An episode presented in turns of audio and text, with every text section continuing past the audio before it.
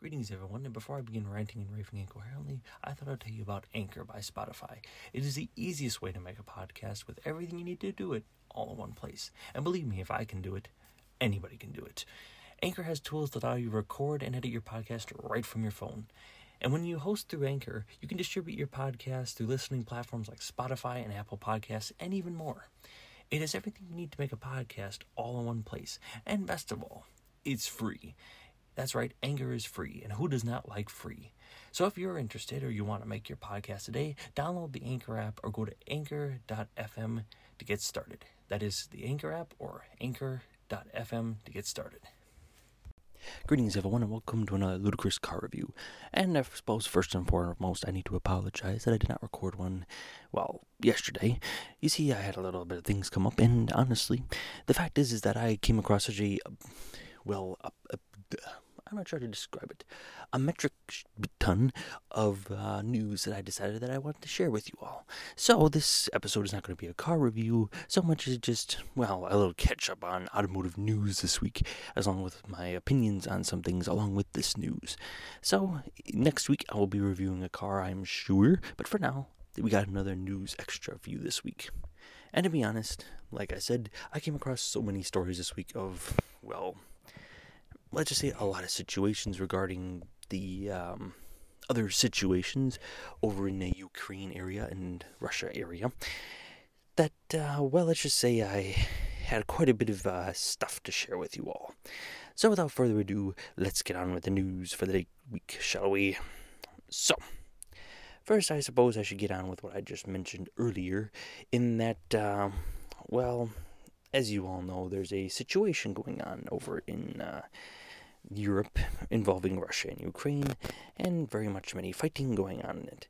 And I thought I'd share with you why this also may affect the automotive industry as it pertains to getting a hold of your cars, or not just your cars, but automotive parts as well. You see, I mentioned in the previous episode that uh, Ukraine is responsible for a lot of the neon gas that we get for the US to produce semiconductors. But to be honest, it's so much more than that. You see, they also produce a lot and I mean a lot of car parts used in not only Europe, but some even in the US as well, but mainly in Europe. This means that many Volkswagens, Audis, and everything else like that, we're not getting their parts to produce a car, but if you needed something to repair, even here in the US, you would probably see an uh, extended wait time to say the least, as obviously a country being invaded is not really going to prioritize producing automotive manufacturing parts. So, that's just one way that it's obviously affecting us, and obviously the neon gas could have very much long term ramifications. Obviously, like I said, they produce almost a good 90% of the US's neon used to produce semiconductors. So, overall, we could see this also holding, obviously, for other ramifications involving gasoline. Uh, hilarious story is we I was filling up the pump over at the Costco, considering the fact it was the cheapest stuff I could find, and literally I'm watching this guy in a gigantic Ford Super Duty look at the gas tank and look at the fuel nozzle, and then look at the price, and look at the gas tank, and look at the fuel nozzle, and look at the price repeatedly in a row, astonished at the fact that the guy decided to eventually stop at a hundred dollars to fill up, I could imagine, probably a quarter tank for this truck. Gas prices are getting expensive, and no matter where you go, even like California, for example, if you're living out there, you're looking at prices upwards of five dollars a gallon. It's it's getting expensive, and it's probably only going to get more expensive. Obviously, there are probably solutions to this, but like I said, I'm not going to get into the politics of it. I'm just simply going to tell you what's affecting in the automotive world. Another news, what's affecting it is mostly going to be Volkswagen. See, Volkswagen is probably the most one affected by this obviously Ukrainian invasion because they got a lot of their car parts from Ukraine. This means especially revolving around their EV production. And this week, VW announced a halt on EV production for the entire week amid the Ukraine crisis, due to the fact that, well, they could not get a hold of any parts, and especially involving semiconductors. So they had no choice but to basically halt all EV production because it took up the most one of these parts involving Ukraine.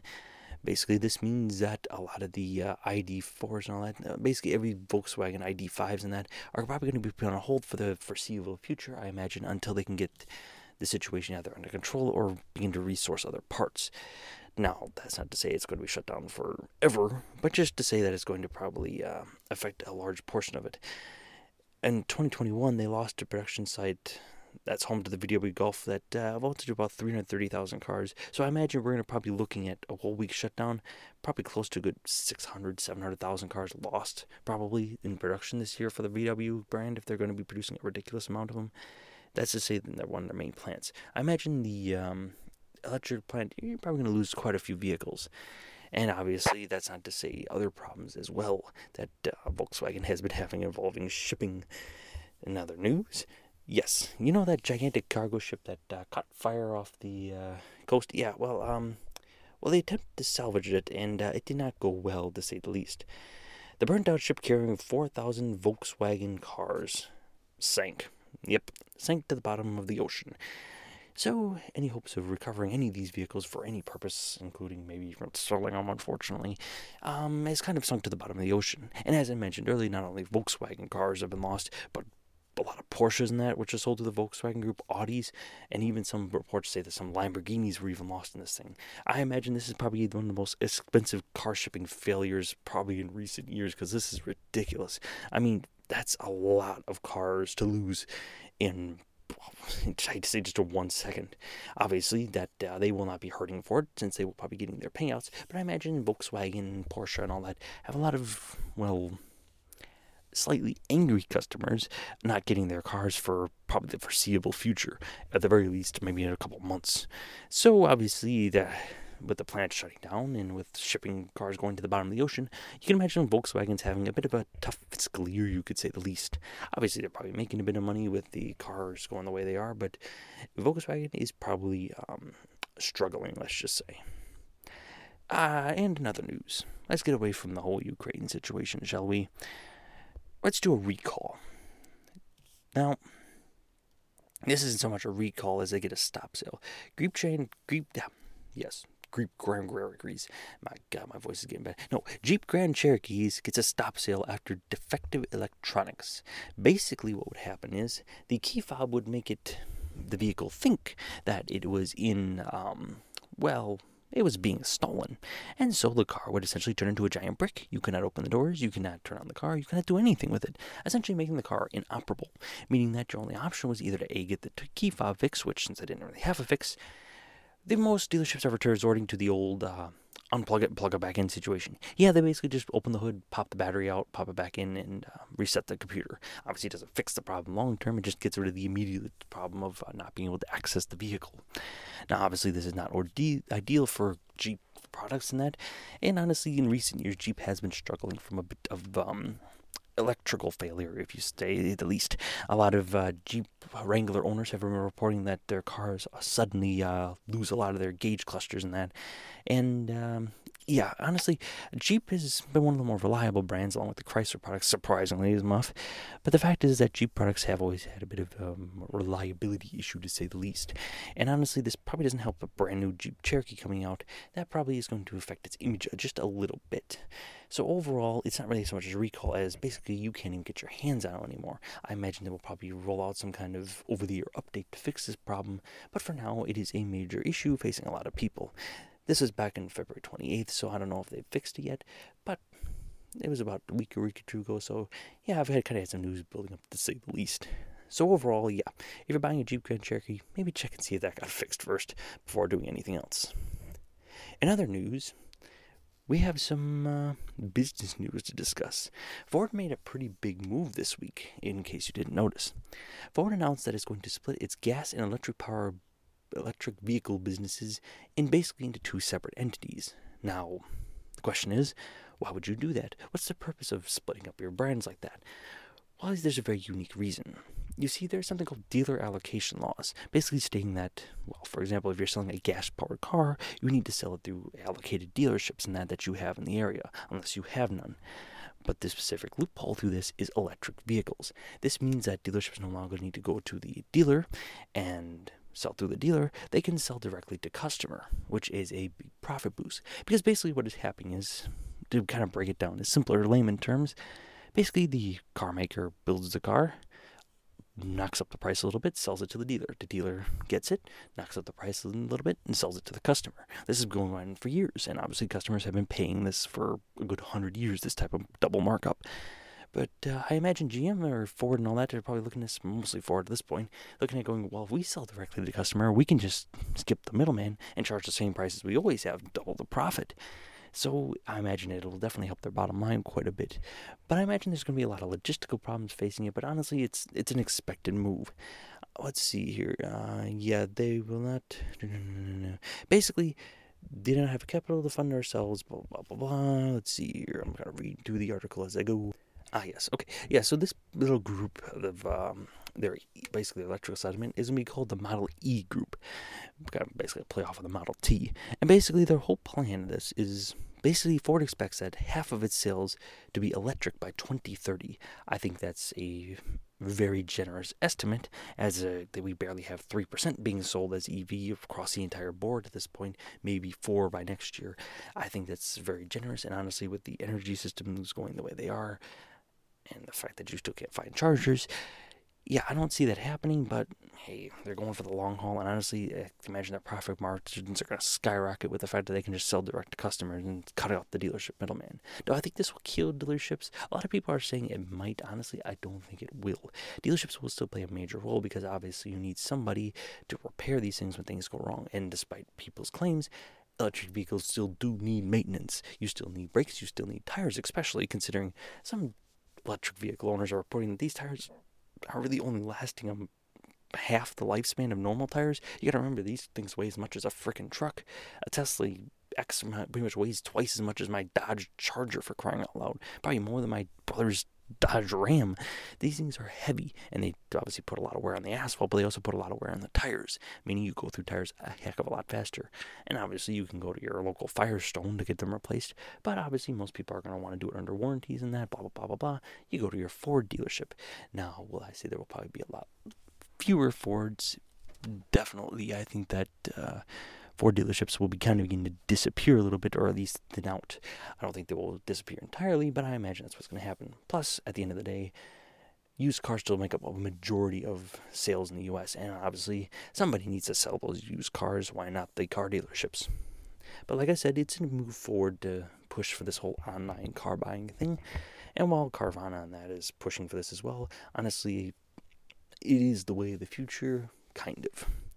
And speaking of Carvana, Carvana has bought the second largest auction house, car auction house in the pretty much the world at this point. They have purchased ADESA. Why would they purchase ADESA? They purchased it for $2.2 billion. Carvana, the brand that can't even figure out its own title systems, are suddenly buying out companies. Maybe they should invest $2.2 billion into maybe a few extra title people to figure out the titles first. I don't know, that's just my opinion. But the fact is, they are purchasing ADESA. Basically, ADESA basically runs what dealerships get a hold of for the used cars. So basically, dealership need to fill up their inventory. They go to an ADESA or one of these car auction places. They buy up a couple used cars that have been traded in, and well, from there they take them and resell them. Obviously, Carvana is probably looking to get their hands in this market a little bit for a little extra profit, but also a key thing that ADESA has that Carvana really lacks is facilities. What facilities is specifically? That would be car maintenance shops. Basically, Carvana doesn't really repair their own vehicles. Basically, what they do is they kind of clean them up a little bit and kind of send them out as is. There's no real maintenance done on them before they're resold. This is usually pretty standard practice for most dealerships. You go through the brakes, oil change, yada yada yada, check out for brakes, scratches, dents, anything else like that, kind of polish it up a little bit. But Carvana doesn't really do that. Basically, if you have a problem, you either return it or you just have their warranty system fix it for them. That's the way they've done it for years. But ADESA has thousands of facilities across the U.S. to repair and fix these vehicles. And if Carvana gets their hands on that, obviously, they're probably looking to maybe add that into their group and maybe use their facilities to maybe refurbish a lot of their vehicles that they've been purchasing for sometimes exorbitant amounts. Obviously, also, this is probably to push an accelerated growth thing because obviously they'll get a hands on a lot of these dealer groups buying up cars. And obviously, that money goes at that point to Carvana. So, obviously, it's not a bad purchase, I suppose, but you can see where what the whole purpose really is behind it. And finally, in some news I was listening to in the YA channel, if you don't know who they are, I advise you look them up. Oh, just think it's called joinyaa.com or something like that. I'm not endorsed by them or anything, but I just really love their site. They basically provide you information on how to purchase new cars and that and how to deal with dealerships. I actually really like them, and I would strongly recommend. They have a podcast and everything, so I advise you to check them out. Anyways, they did a ran a story, and I was looking into this myself. A man was stunned when a GM dealership demands they pay for his Yukon before he even receives the damn thing. That is insane to me. Yes, so before being taken delivery of the vehicle, a GM dealership, and mind you, he didn't put a deposit down on it, demanded that his brand new vehicle, which he is ordering and has a deposit down on, that he'd have to pay for it in full before the car even arrives at the dealership, before he's even seen it, before he's even driven it off the lot. Now, this could have a variety, a variety of uh, confusing problems because at the end of the day, not every dealership law is the same. Some require you to drive off the lot before you own the car. Others say you need to, um, how do I say this? You basically need to, once you sign the papers, you own the vehicle. Obviously, if there's no vehicle to own, I'm not sure how that works, but the fact is, is that is basically a, the scummiest thing I've heard from a dealership done in a while. And there's no reason for it. The guy put a deposit down that should be his truck unless he decides it isn't obviously it's a little bit insane that uh, a GM dealership would even do this kind of insanity. And I'm going to tell the dealership's name because obviously I don't want anybody else scammed by these bastards. The Tom Wenzel Buick GMC of Davidson. Yes, I would read the whole thing. Obviously, don't go there. The fact is, is that these nut jobs are pushing for this because, well, they're getting pretty damn greedy.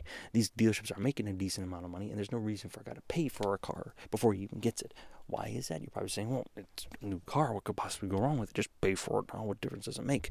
Well, the problem is, is that, well, as you probably, if you, let's say, if you uh, ordered from a Volkswagen, as you may have just discovered, shipping does not always go perfectly. And if the car is damaged or if the car is defective, maybe even run out of the factory, the problem is you own that freaking car. You suddenly need to do warranty claims, you need to take it back. And even if you take it off the car trailer and there's a gigantic dent in the hood, you're stuck with that car. You own it.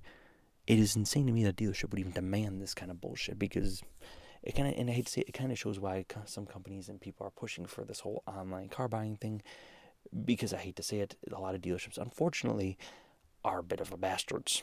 And that's the only way I can really describe them. Obviously, they got a lot of flack for this, as their local news station was beginning to question them on it. But honestly, the dealership, to my surprise, the manager didn't back down. They expected the car to arrive on March 10th, and he expected him to pay that price. They asked even why the $500 deposit, which is basically supposed to do what they're claiming that the whole purchase is going to do, was enough to hold the vehicle. He basically said the deposit does not mean the vehicle is guaranteed to a particular person. Actually, my friend, yes, it does. That's the purpose of the word deposit, you nincompoop.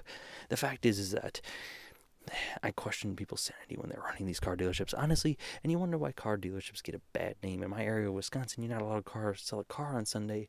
Well, because let's just say it's uh, the Lord's Day, they say so. Why would you be able to allow sleaze bags to run around and try to sell you something? And honestly, it's, you can see why people have that opinion. Now, I don't think all car dealerships are like that, and a lot of them aren't. But that being said, there's just as many of them out there that are like this bastard in Gordon that has decided to, or Davidson, I should say, that decided to basically try to screw over a customer to do it. Now, obviously, now obviously after receiving a boatload of flack, the uh, great people at that GMC dealership also graciously allowed him to make an exception for him so that he didn't have to pay in advance. But basically, that's just saying, we're not going to screw you over. We're going to screw the next guy who doesn't put up a stink on the news for you. Basically, they're ripping people off on a daily. And honestly, screw this GM dealership is all I have to say. Anyways, that is going to do it for the local news for the day. I have a few more articles, obviously, but we'll save them for next week's uh, show. Anyways, I uh, I also got a little bit of news for you people. You see, I've been looking at buying a classic car as of late, and I've actually got my eyes set on a car I'm actually looking forward to. And if I do end up purchasing it or going to look at it in that, I'm probably going to do the next car review on that car, or maybe the one after that, depending upon when I get a chance to go out and look at it. It is a uh, specific car I'll give you a few hints. It is a uh, Oldsmobile type car. That'll narrow it down quite a bit. And it involves three numbers. In case you didn't guess, those numbers are 442. Obviously, I'll explain further if I decide to go look at it. And if I get my hands on it, I will really do a review video on it. Anyways, I suppose that'll do it for me today. Again, I apologize for not recording this video a bit earlier, this episode, I should say, as I got a little distracted this week. And, um, yeah, I'll obviously releasing it a little day late, but uh, I'll be back to my normal schedule next week. I hope you all have a great day and a wonderful night. Goodbye, my friends.